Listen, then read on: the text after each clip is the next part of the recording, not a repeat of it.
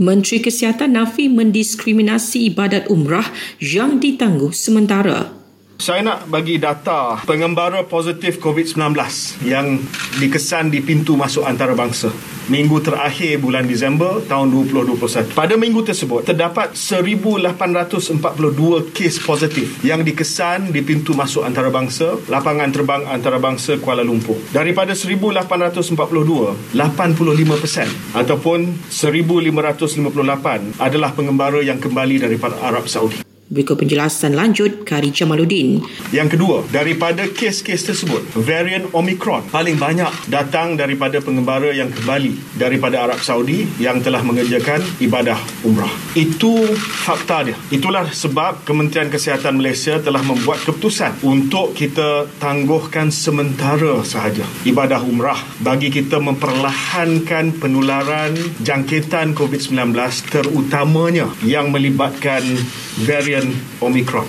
Beliau juga memaklumkan Kabinet bersetuju menangguhkan perjalanan umrah selama sebulan bermula esok. Ia bagi membolehkan penilaian dilakukan ke atas kadar risiko jangkitan varian Omicron. Kerajaan tidak akan melaksanakan lockdown sekali lagi meskipun ia berkesan membendung peningkatan kes COVID-19. Dan seboleh mungkin kita bergerak ke hadapan. Kita tidak toleh ke belakang. Sebab itu saya kata, don't mention the L word.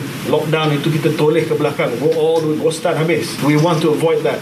Tansi dengan saya, memang we want to avoid that. Of course, you lockdown, you get zero cases. You win. But at what cost? Economy, mental health, well-being, semua terkesan. Menteri Kesihatan juga memaklumkan 17 individu yang dijangkiti varian Omicron didapati tidak mempunyai rekod vaksinasi COVID-19. KKM sedang menyiasat antaranya sama ada mereka memiliki masalah kesihatan atau sebab lain kerana masih tidak mendapat suntikan vaksin. Empat PPV integrasi dikenal pasti bagi meningkatkan kapasiti pemberian dus vaksin di Lembah Kelang. Ia melibatkan PPV Pusat Dagangan Dunia KL, Aziata Arena Bukit Jadil, IDCC Shah Alam dan Suka Gakai Kelang yang mula beroperasi 15 Januari ini. Dalam perkembangan berkaitan, KKM meluluskan pendaftaran bersyarat bagi produk vaksin keluaran Pfizer untuk imunisasi kanak-kanak. Ia mempunyai kekuatan lebih rendah berbanding vaksin yang diberikan kepada individu berusia 12 tahun dan ke atas.